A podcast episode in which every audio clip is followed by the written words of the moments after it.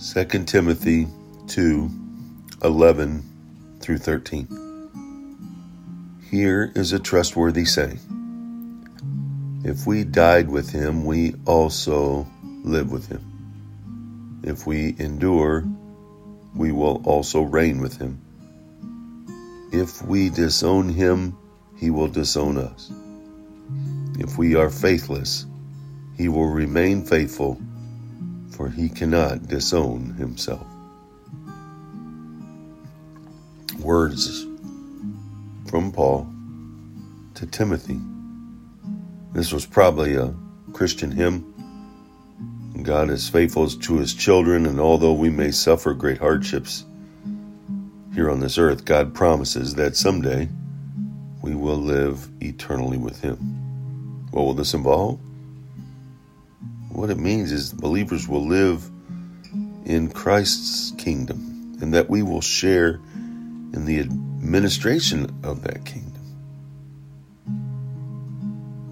The truth confronted Paul as he went through the suffering that he did and then eventual death.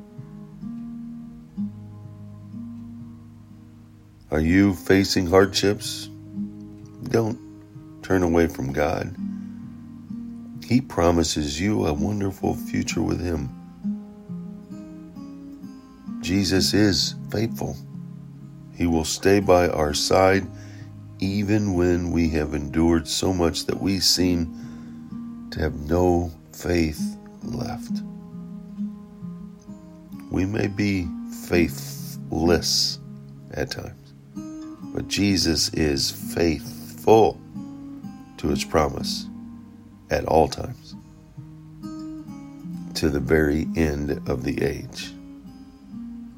Refusing Christ's help will break our communication with God, but He will never turn His back on us, even though we may turn our backs on Him.